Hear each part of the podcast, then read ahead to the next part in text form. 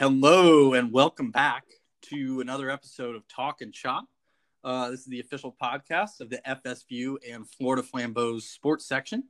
Uh, I am Logan Grutchfield. I'm the senior sports writer on the staff, and today I'm joined by my boss, Thomas Martinez. Uh, so you know this had better be a good episode, or uh, uh, try not to fire me if it goes too bad. How's it going, Logan? It's a pleasure to be on for the first time this semester. I know, Thomas. You were a, you were a frequent guest um, back when uh, Gary was the host, correct? I definitely went on a few times. Yes.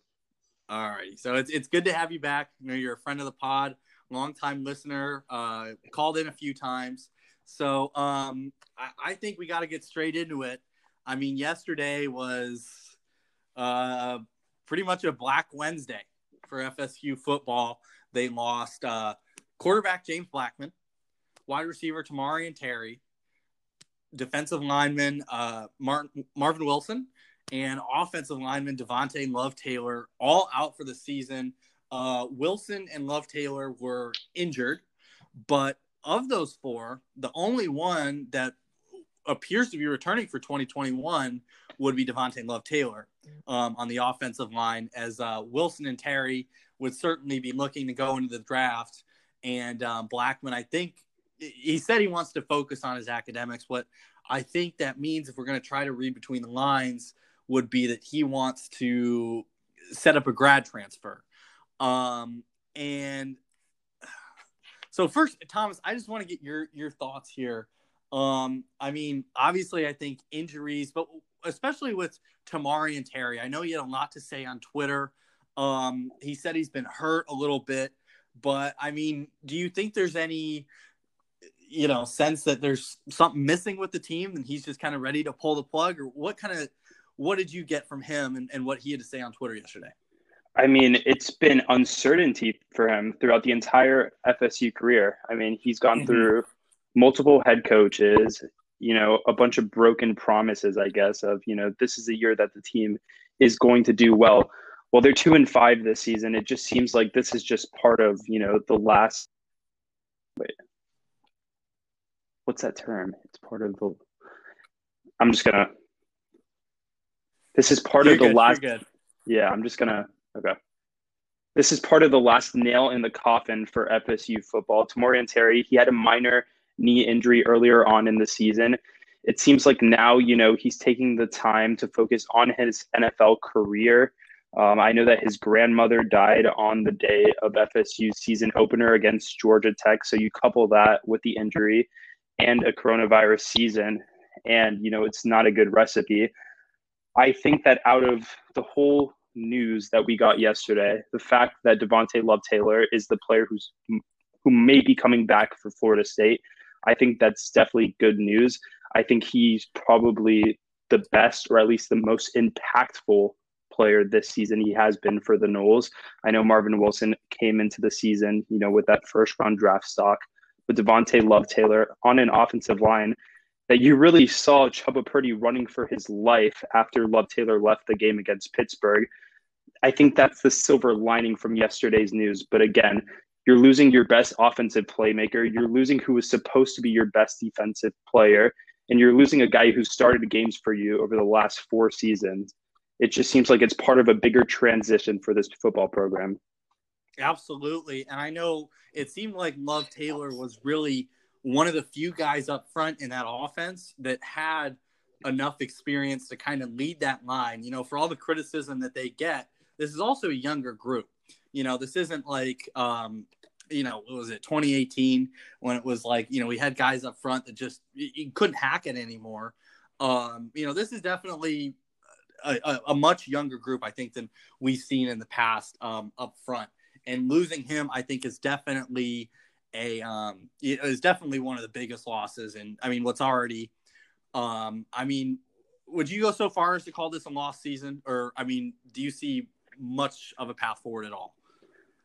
I don't think it's a lost season in the sense that the majority of the players who are getting significant snaps now are freshmen and sophomores from the standpoint mm-hmm. of Florida State football history, it is a lost season. You know, you can make an argument that this is the least talented Florida State football team in the last 40 years. Um, I, I, don't know if this team would beat the 2018 team, to be honest.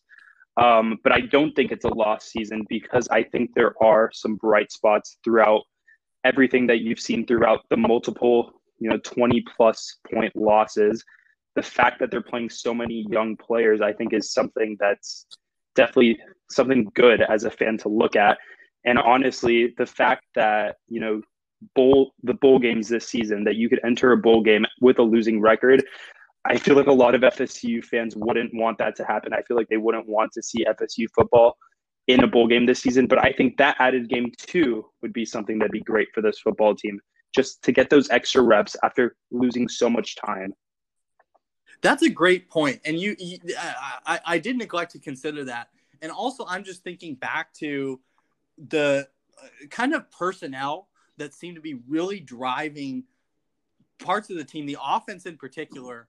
Um, I don't think you know it was some of the same guys that you know you might have expected at the beginning of the year. I mean, it seemed to me that you know, barring a, a catastrophe, James Blackman was locked in um, at quarterback. You know, obviously he had a lot of competition behind him, and then played poorly. But I, I mean, I think just kind of the shift in you know who is doing what and who's getting the majority of the snaps has, has changed a lot. So I, I, suppose with that, you know, you, chemistry is going to take a while to build. Um, Coach Norvell as well strikes me as somebody who I, I want to say he's got a fairly ironclad plan about what he envisions, you know, or what he sees coming from a team that he coaches. Um, at least if his past tenure at uh, Memphis is any ind- indication.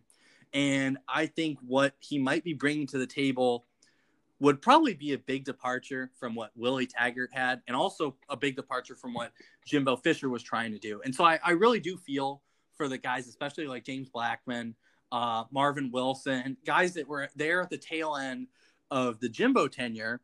And I'm sure then also were recruited with vastly different expectations of what Florida State football would be than what they actually experienced. Um, but I, I do kind of feel for those guys that have just had to deal with tremendous turnover um, on the coaching front. And then also, I mean, nowhere near the level of play that probably anyone would have predicted in the last uh, four seasons from Florida State. But um, I do want to get your opinion on, you know, does this, do these departures reflect negatively on uh, Norvell's? I know he's a first year coach. I do want to give him you know, at least make note of that. But do you think that reflects negatively on his coaching style or what he might be trying to do at all? I don't think it necessarily does. Um, you know, we're now in an era of college football where you see players, you know, highly touted draft prospects, you know, sitting out bowl games. And I feel like this is a little bit like that. You know, the team is two and five. As you said, some people would argue that this is and, and that the games left really don't matter, especially when your team isn't doing well. Why don't you sit out and you know prepare for the NFL draft? You do that, and I think the team grows faster without you. I don't think it reflects negatively on Norvell necessarily. I think that he definitely wants to get the the old out and the new in. Um, I don't know if he sent a clear message to those players and said that. I know in Marvin Wilson's case, you know, there's an injury there he just doesn't want to mess with that. He wants Marvin Wilson to be prepared for the NFL draft. The same goes for Love Taylor. He doesn't he he's not going to be able to come back this season. I mean, he might come back to Florida State next season. And then of course, James Blackman, I feel for him too. I was in the stands for that Pittsburgh game. You know, he came in after Jordan Travis. Uh, he Jordan Travis didn't return in the second half of the Pittsburgh game. James Blackman, his last pass attempt as a Florida State Seminole is an interception and he gets booed off the field. Um, all indications have shown me that James Blackman seems to be a, a, a very nice person. Um, mm-hmm. I, I, I don't think too many people have anything against him, but it was more so, you know, people were just sick of this. Like it's it's time to move on. That was kind of the sentiment. But again, I don't think it reflects poorly on Norvell. Something that I do think reflects poorly on Norvell is the fact that he just trots out quarterback after quarterback, and it seems like there's a carousel at the position where no quarterback really gets their time to kind of mm-hmm. you know take control of the offense. And while I do understand, you know, Jordan Travis has left at least three games early this season that he didn't return to, and you could also argue that he should have left the UNC game early. That game he didn't leave early, but he was banged up in that one too. Mm-hmm. I think that reflects poorly because you look at Chubba Purdy, for example. You know, he's this highly touted, or he's this highly touted prospect who came to Florida State. He's somebody who Norvell got in that one month period after he took over for Willie Taggart.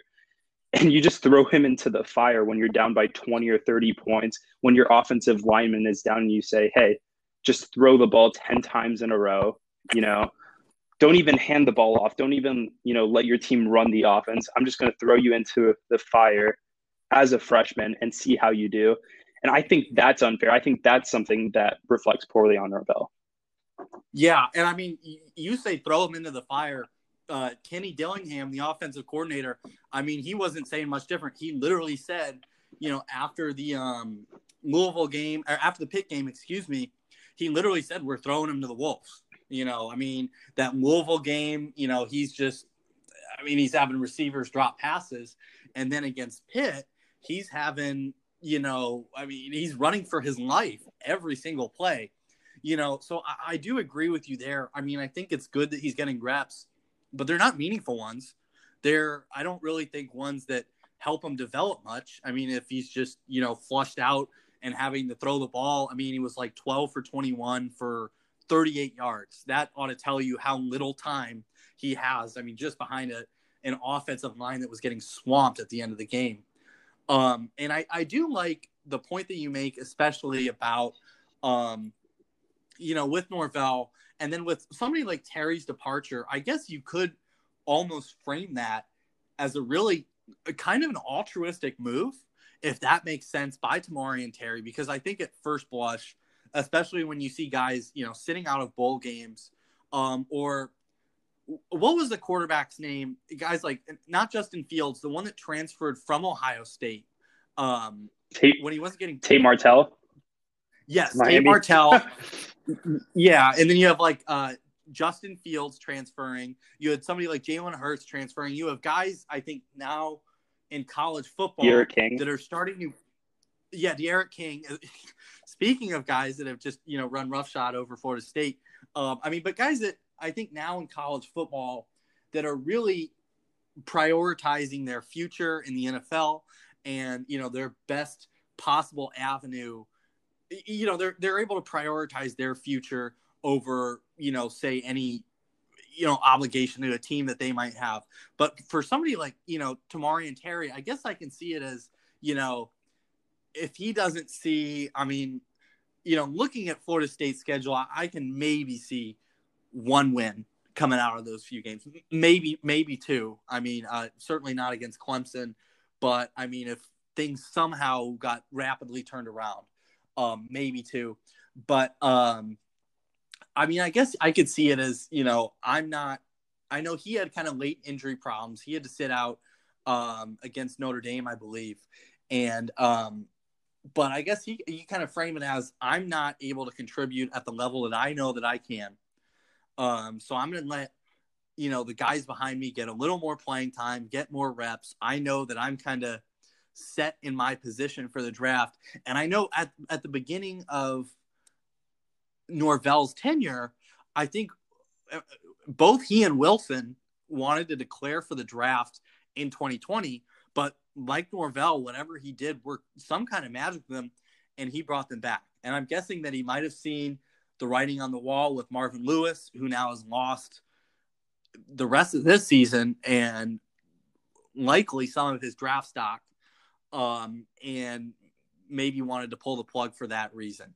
So now getting to who's coming up behind Tamorrion Terry, he seemed to be the clear security blanket for. You're absolutely correct in saying the carousel of quarterbacks that have been coming to Florida State.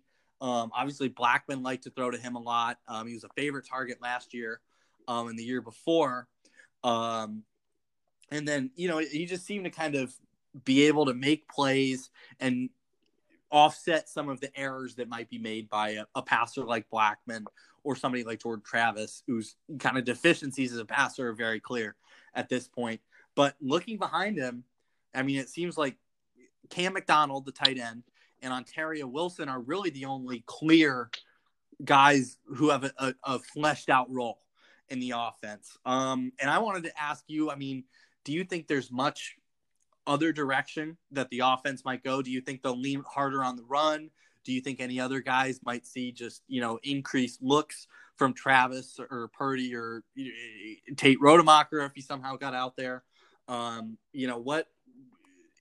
Do you have any feeling for what might go on? I think that they should definitely rely on the run. That's where they've seen their most success this season. It seems like in most games this season, they've rushed for at least four yards per carry. They did that against Pittsburgh and they abandoned the run in the second half of a game in which you know they were trailing by i believe a touchdown going into the half or maybe 10 points going into the half. But even at that point i would have been running the ball if i was florida state because they don't have somebody right now who shows that they are a capable passer at least not behind a defensive or not behind an offensive line i'm sorry um, without devontay love taylor. Um, looking at the receiving corps I don't know how many young weapons there are right now. There definitely aren't any that could replace Tamorrion Terry's production, but maybe together they kind of can. Uh, Cameron McDonald was mm-hmm. probably the lone bright spot of that Pittsburgh game. You know, he caught seven catches for 61 yards. Um, I would like to see somebody like Jordan Young involved more. You know, we've we've heard a lot of hype around him for the last two years, and he hasn't really shown too much. Um, somebody like Keyshawn Helton as well he's somebody who's been fairly consistent, or I guess by the standards of a Florida State wide receiver, he's been fairly consistent. Um, somebody who's not really talked about that much.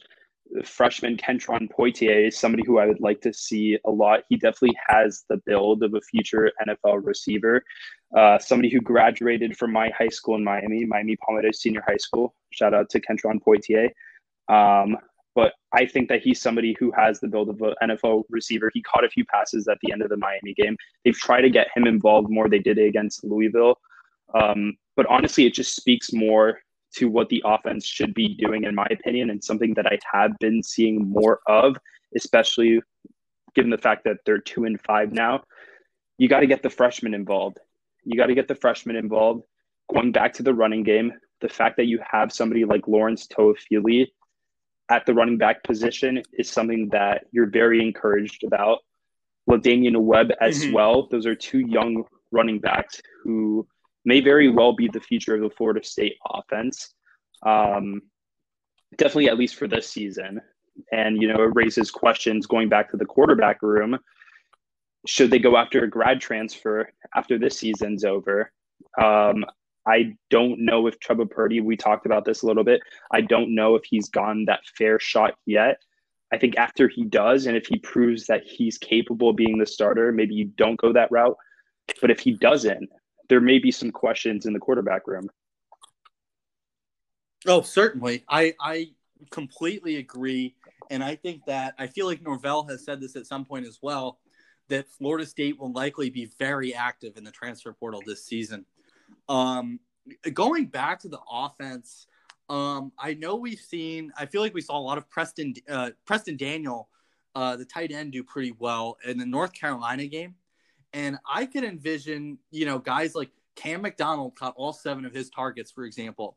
Um, the one commonality to me, and I think this is in part a function of just being behind an offensive line that isn't able to hold too much back.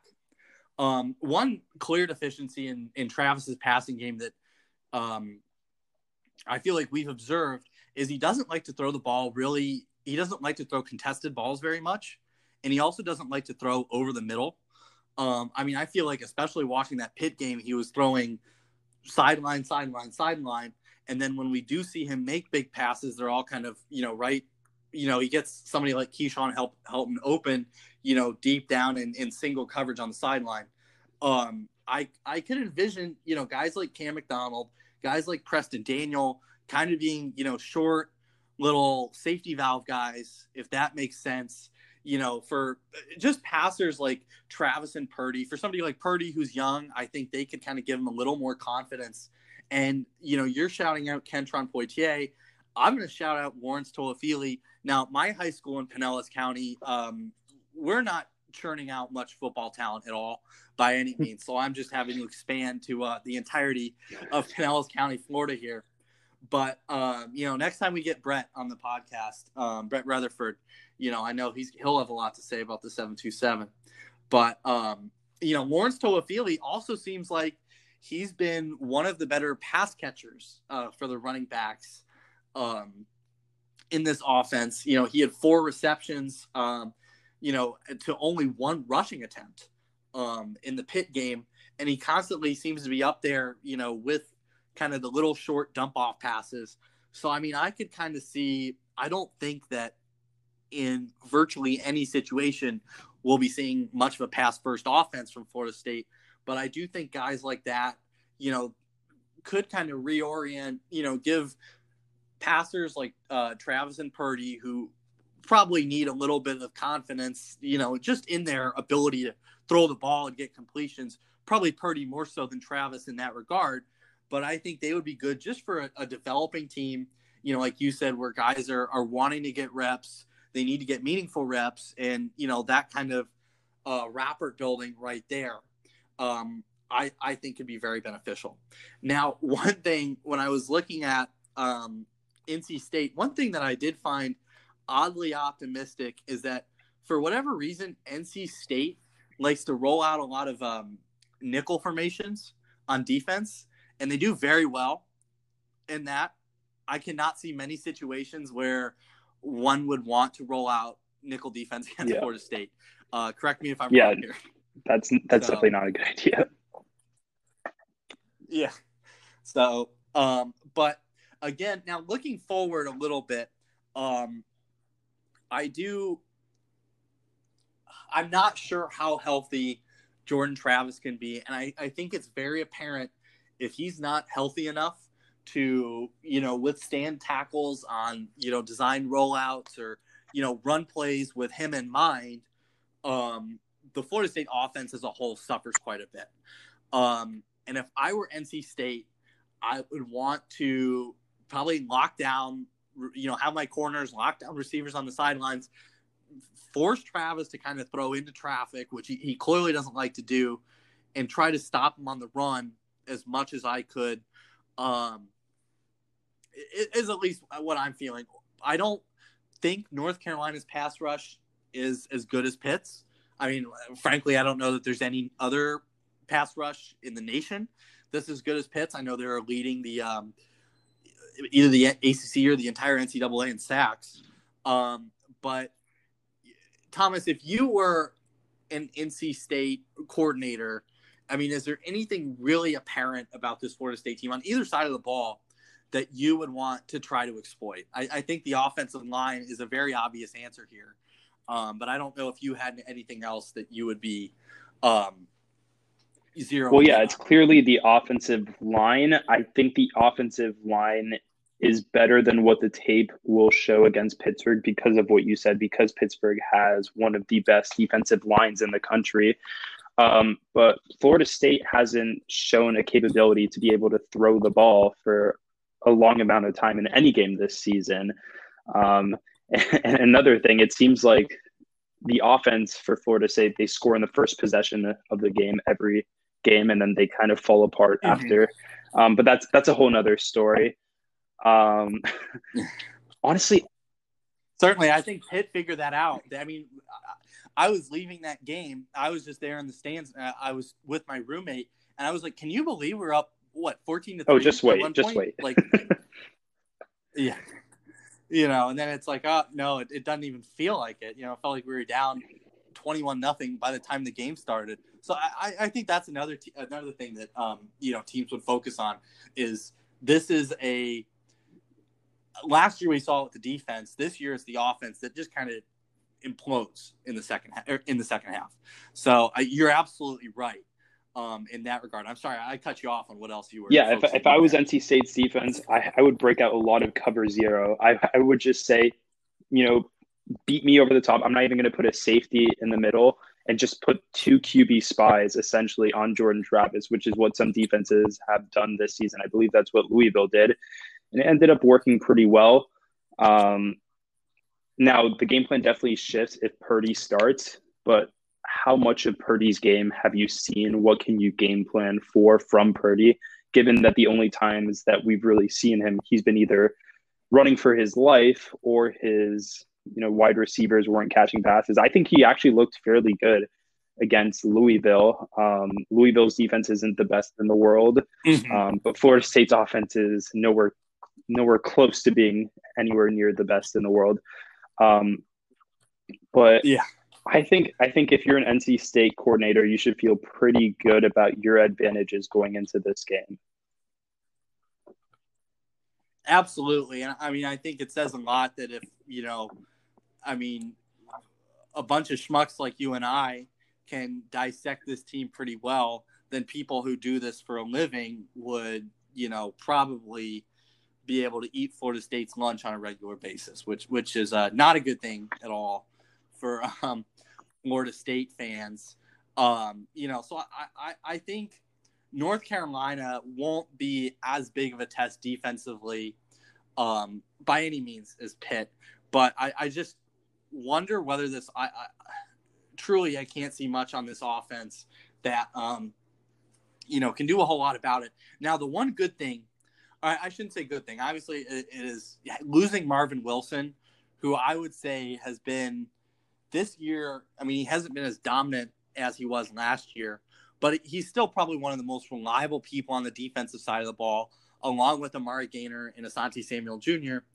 Um, the good thing is, in when Mike Norvell, as you mentioned, he had that one month period where he's just extremely active, seemed to land a lot of guys like Ch- Chubba Purdy, you know, really get some recruits that you would hope at least stick around longer than some of the guys that Willie Taggart brought in. I think we're at the point where over half of them are no longer with the program, and he was hired just over just under three years ago, which is unbelievable. So, um, but he did. I'm I'm looking at just some of the attrition here that Florida State has seen, and fortunately, he did get a lot of. Uh, defensive linemen. And Jarrett Jackson, who was one of the um, transfers Norvell landed, I think he, he came from Louisville. He's coming back this week. I believe he had opted out at the beginning of the year, but then wanted to opt back in and had to go through a, a waiver period of some kind. So I think that's big depth that Florida State needs on the defensive line at a time where probably the rock of that defensive line is now out for the year. So, um, and he looked pretty solid as a true freshman uh, for Louisville in the past. But I think I'm going to be honest. I'm going to be kind of zeroed in on the defensive line in this game just to see how they perform without Wilson. But it's been incredibly inconsistent this year. I mean, as they were in the past. But I mean, in games like the NC State game, they showed that. I mean, if the Florida State defense can get pressure up front I, I mean, when they can, it's been very infrequent, but that's when they're able to make big plays, you know, force mistakes from even, I mean, elite passers like Sam Howell and, you know, make things happen, you know, without just relying on Asante Samuel to just, you know, vacuum up passes all over the field. Um, so I'll, I'll be kind of looking at them. Um, probably the run game would be one of the other areas I'm going to be locked in on just because – I want to see how their usage shifts with Tamorrion Terry out. Um, I've been wanting to see them get more involved, and I, I hope I will um, get that wish soon here. But I mean, for you, Thomas, is there going to be much that you're going to be locked in on? Well, yeah, I'm definitely going to be on the defensive line. I'm definitely going to be looking at Robert Cooper and Corey Durden to see how they do without Marvin Wilson playing alongside them. Um, they're definitely going to get more snaps because of that, too. I'm also looking um, at and Jones. You know, you mentioned Asante Samuel. Asante Samuel seems to lock down half of the field, or he has done so for most of the season for Florida State. I think you could argue for sure that he's been their most consistent player on both sides of the ball this season. And he's definitely somebody who is an NFL draft prospect. So I'd like to see what Jarrian Jones can do. I'd like to see what Akeem Dent could do. Uh, NC State's a team that just put up 41 points on Miami. Miami ended up winning that game 44 to 41 last week. Um, so I'm really interested to see how they fare against. I believe Bailey Hockman is going to be starting for NC State, uh, the former Florida State quarterback. Um, so it's going to be interesting to see how they do against him. Um, yeah, it seems like with this team on both sides of the ball, because we talked about it, um, we talked about the offense falling apart. It seems like both sides of the ball have fallen apart after the first quarter this season. I remember growing up, um, I would always hear about how Florida State was a second half team when when Jameis Winston was, you know, running the show, and now it seems like they're a first half team. And you know, first half teams they don't win too many yeah. football games, and that's evident by their record. Um, so I honestly, in general, the biggest thing that I'd like to see, and it's very broad, but on both sides of the ball, is consistency. You know, you didn't even see it in their best moment of the season against North Carolina because they nearly blew a 20 plus point lead against Jacksonville State. They had to come back in that game too. So I would just like to see consistency on both sides of the ball. And I don't know if this group is doing that. Yeah, I, I think that would probably be at the top of the intangibles that Mike Norvell would like to develop. Um, is exactly what you're talking about, consistency, and I think that'll take a while, just with kind of the youth movement that Florida State's got going on, kind of the different, you know, pieces that are coming in and out. Uh, to that end, I don't think that he's promoting consistency, and I, I think you would probably agree with me with what he's yeah. doing at quarterback. Um, you know, by having, I mean, I, I think Travis is obviously, you know, been the clear starter, but bringing in Blackman in that Pitt game was one of the bigger head scratchers of this season for me. You know, I, I don't understand that. He came in for a single series, threw a pick, and that was it. I mean, if you can imagine, I don't know that I can imagine much of a bigger wet blanket to be thrown on your Florida State career than that. So, um, but again, he's a first year coach. I'm sure the leap from Memphis to Florida State, where you know fans are to some degree selfish. I mean, you want to see things happen quick. You know, it's you know I don't think that, um, you know, whether for good or for bad, fans of Florida State are particularly patient. I mean, especially with the long run of success that there was under Bobby Bowden and Jimbo Fisher. Um, you know, so I do agree with you there. Um, I hope Mike Norvell may um, do a little better in bringing that about. And I do just want to make note this has got to be, you know, Hockman would be, unless I'm forgetting something here, the third former Florida State uh, commit to play against us this year. I mean, you had Jeff Sims in that Georgia Tech game, which he had to feel great about. Um, Sam Howell in that North Carolina game, and then now Hockman. So I, I just find it interesting, you know, where what a tangled web the recruits of the past few seasons have ended up forming here. So, you know, I'm I'm sure for Hockman, that'll be he's going to be very excited to be in Doak. Um, I know it seemed like he got passed over in the pecking order after uh, Deondre Francois got hurt in that um, Alabama game way back when. So, um, I mean, do you think that'll be a bigger element for him? Is maybe the revenge factor? I think it'll FSU? for sure be a factor. I'm just thinking, I'm, I'm looking at it from a perspective of if I was in that situation. I feel like I would definitely feel like a heightened pressure to do well against the team that I used to be tied to. I know that Bailey Hockman um, and the Wolfpack they came to Tallahassee last season and they lost that game. I believe it was 31 to 13, or it wasn't very close. Um, they lost to Alex Hornibrook in that game. Um, yeah, yeah. Um, They're bringing out the throwback. Exactly. Um, so yeah, I think that he's definitely going to be out for vengeance. And just talking about recruiting, um, Florida State they need to put some results on the field, whether it's against NC State, whether it's keeping it close somewhat against Clemson, or as you said earlier on in the show, getting those one or two wins the rest of the way through. Um, that's part of the reason why I said earlier that this isn't a lost season. You know, you got to win for recruiting. You know, recruiting never stops in college football. Um, so they definitely they definitely have to take that into account, or at least the coaching staff, the players. You know, they don't they don't go into the game and say, "Oh, we got to win for the recruits." Um, but the coaching yeah. staff they they understand what's at stake here. Um, and you mentioned somebody earlier, Justin Fields. Um, you, mentioned him earlier in the podcast, and I'm thinking in the scope of this year's team, if you had put Justin Fields or maybe somebody like D'Eriq King, because D'Eriq King was linked to Florida State for a minute last offseason. I'm wondering how good the team would be this year because I think they would still be hovering around 500, even if they had an elite NFL draft prospect at quarterback.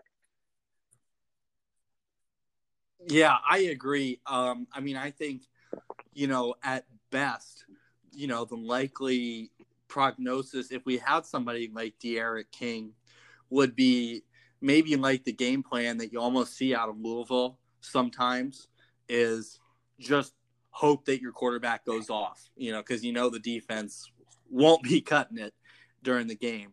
So yeah, I, I, agree with you. I think even if they had an elite quarterback coming through the transfer, um, it, it wouldn't be enough to salvage. I, I think the issues are on both sides of the ball, and there are you know more than just little tiny things to nitpick at. Um, in both cases, absolutely. So, um, and then going, talking about recruiting here, I mean, I have a hard time looking at this season and thinking of now, I'm not an expert on the recruiting process. It clearly seems like Mike Norvell brings something to the table. If he can get, you know, somebody like Chubba Purdy to flip, if he can get Marvin Wilson and Tamorrion Terry to stick around for another year, it clearly seems like he knows how to win guys over. Um, but I have a hard time looking at this offseason and wondering how, you know, Florida State doesn't get further behind the eight ball recruiting wise, especially with Florida looking as good as they are, Miami now looking like a major contender. Um, and I guess now they're fortunate to not have a you know, UCF that for a while was then poaching recruits from Florida and Florida State, especially in 2017 when both of those teams were pretty mediocre. So, um, I mean, like you said, those one or two wins have unbelievable significance for this team on the recruiting. They absolutely do. They absolutely do. And I'm looking at, you know, the recruiting class coming in right now. According to 247.com, they have the number 21 ranked class in the country. Um, Miami and UF, they're both near the top 10. If you're Florida State, and I, I don't want to do this whole if you're Florida State thing right now because they're not Florida State right now, or they're not they're not your father's. Yeah, they're not what Florida they're not State your father's was, Florida yes, State right now. Yeah. Um, but yeah, that's not going to cut it at Florida State having the number 21 ranked recruiting class in the country. But who blames recruits for not wanting to go to Florida State? I mean, if you're a recruit in high school right now, you don't just yeah. go, oh, yeah, I definitely want to go to Florida State. I definitely want to go to Tallahassee. I see what's going on right there right now, and I say, I want to be there because they haven't really proved anything to you. And that coupled with the fact that a lot of recruits haven't even been able to um, visit schools this season due to coronavirus. They haven't been able to get that one-on-one contact with coaches. I understand that you know they're talking to coaches on the phone, and and I know in the world of college football recruiting that's like an everyday thing.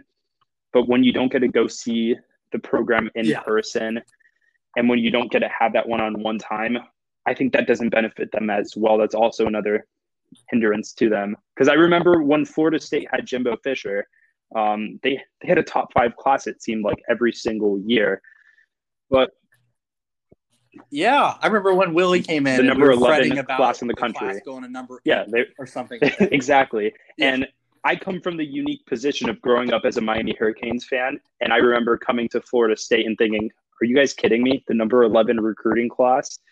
So this this goes back to a larger yeah. thing. You know, this is not the Florida State of even five years ago, and it's crazy how the program has fallen to this point. and you know that's that's a story for a different show because i could talk about that for an hour or two um, but yeah there has to be a lot of patience if you're a Florida State Seminoles fan right now, because honestly, winning in college football is a lot harder than this program that than this program has shown it to be over the last 40 years. Um, I think that Mike Norvell coming in, him coming in with a proven track record of getting a program like Memphis to the Cotton Bowl last season, I think that you know you got to stay the course. You got to be patient, and you got to realize that a lot of things have gone wrong here over the last four years. But ultimately, you know, the road to the top, it's going to come from that recruiting class. It's going to actually come from getting transfers too, who are going to contribute in the short term and help provide results that will get further recruits in the future. So, you know, you may make, make or somebody may make the argument that this is a lost season but there's still a lot to play for. And honestly, I'm just happy that we've had college football this season. You know, a lot of Florida State fans may not agree with me. They may say, man, I wish we didn't play this season. I wish that we could reschedule the Clemson game, you know, where Florida State's already not playing UF. Um, but I, I still think that mm-hmm. for the sake of the program, the fact that they've actually been able to play this season is better than if they hadn't been able to play. One hundred percent. I mean, I, I think it's a major coup just just having something.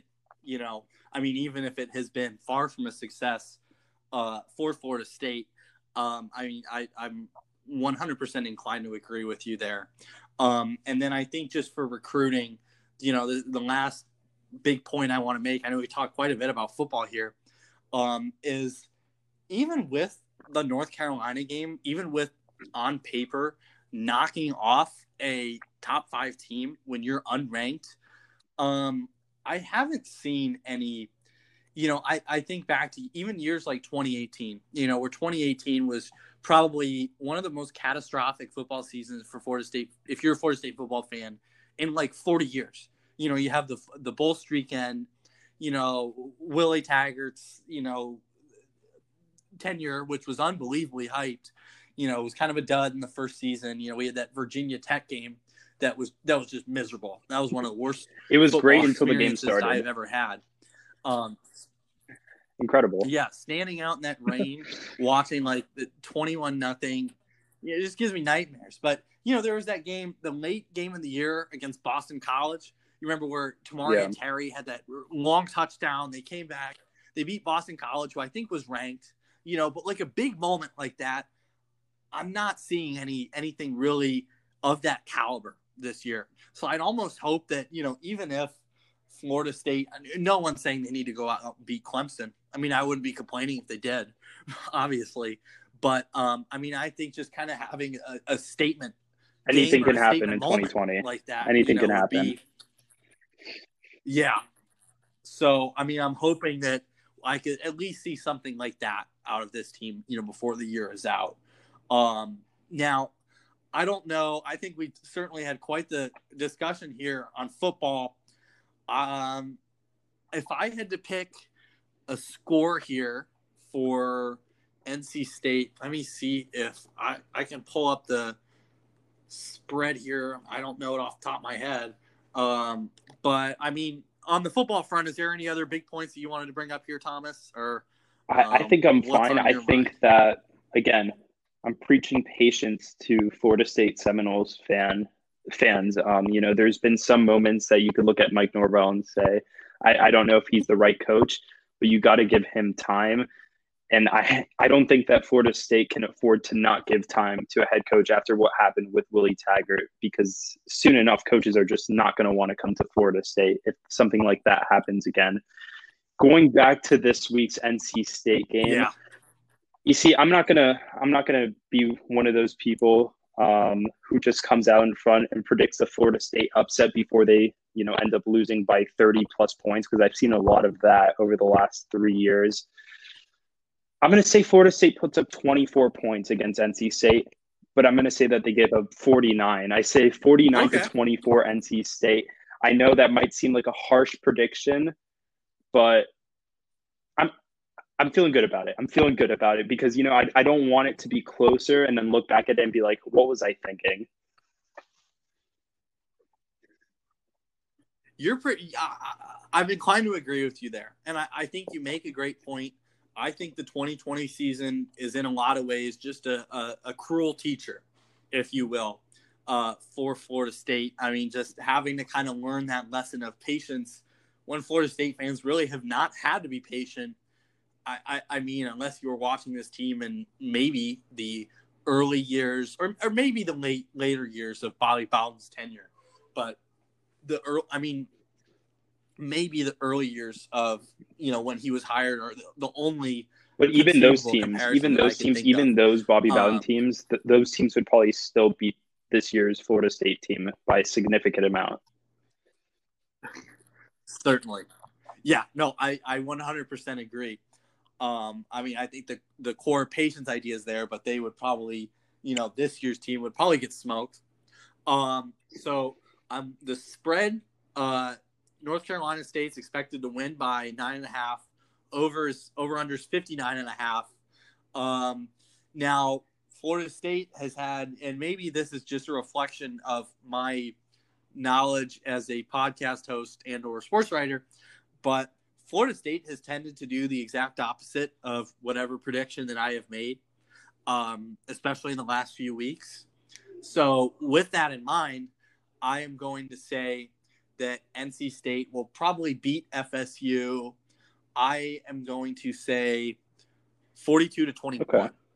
Pretty so, similar predictions. Um, I have a harder time.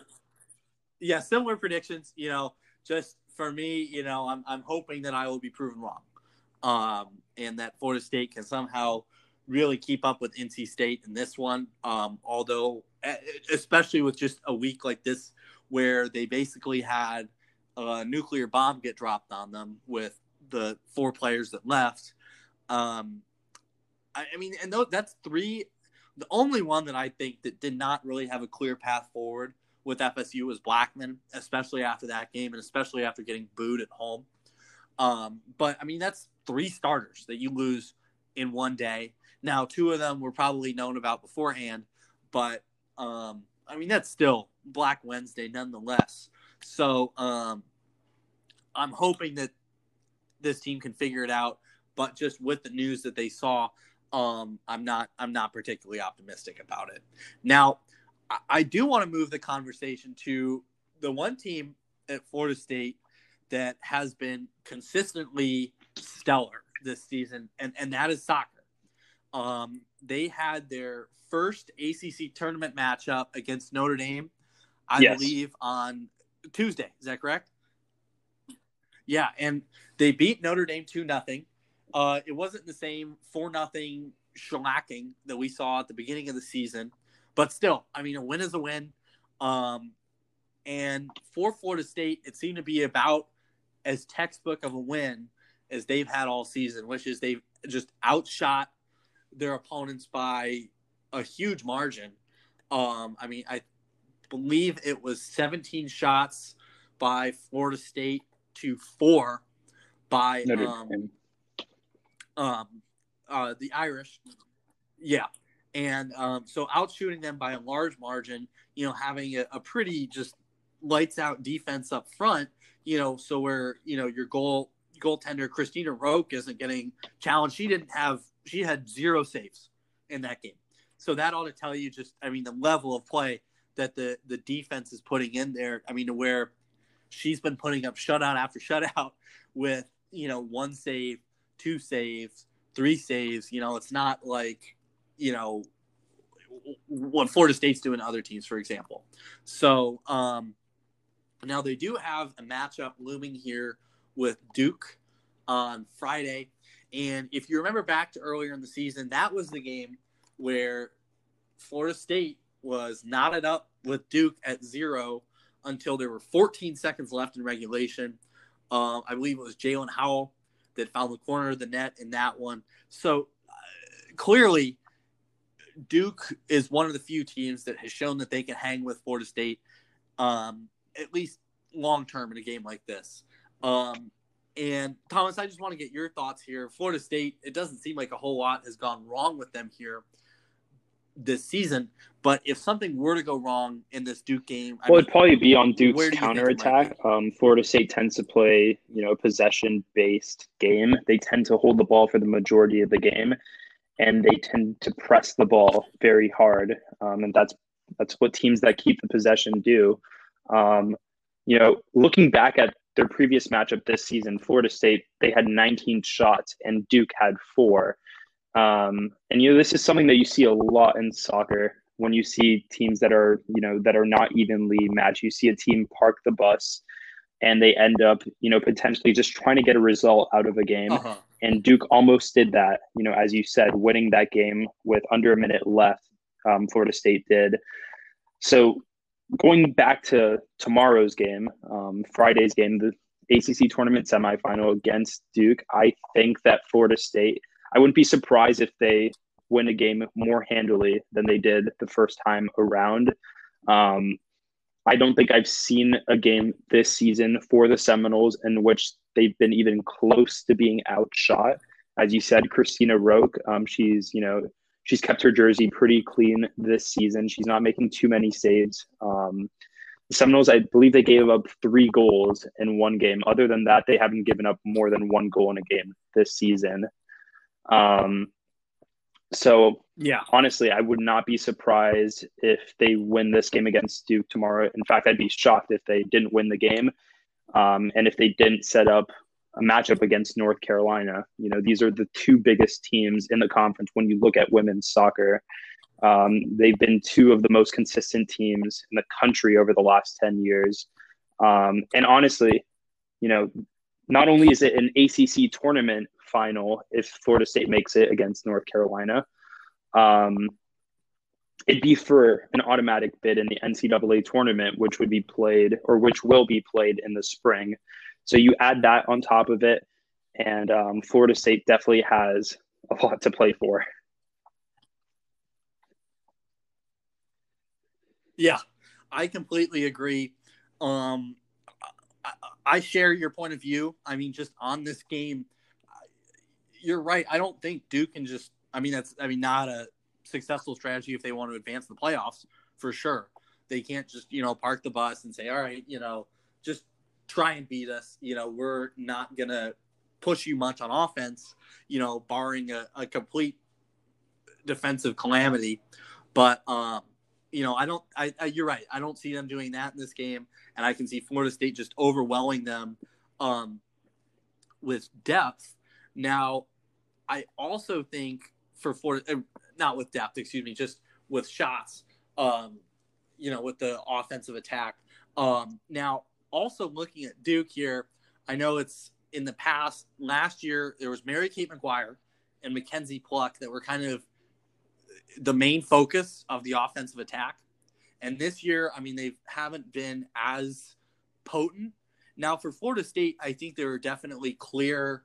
You know, if I had to put my money on somebody to score, I would probably look at Leilani Nesmith. I would probably look at, you know, Yujie Zhao. I would probably look at Jaelin Howell but just the depth on this team. Um, I mean, it's it seems like you know just about anybody can meet the moment and score. It's not you know oh this is the Yujie Zhao show or anything like that. So I think that's another factor that absolutely the they have a favor. lot of depth. They have a lot of depth, and you mentioned somebody like Jody Brown. Um, you know, she she she's a sophomore. Um, she actually no, she's a freshman. I'm going to repeat that. Yeah. When you look at somebody like Jody Brown, she's a freshman. She's one of the few freshmen on this team that's mainly juniors and soft. Or oh my god, I'm going to do this one more time.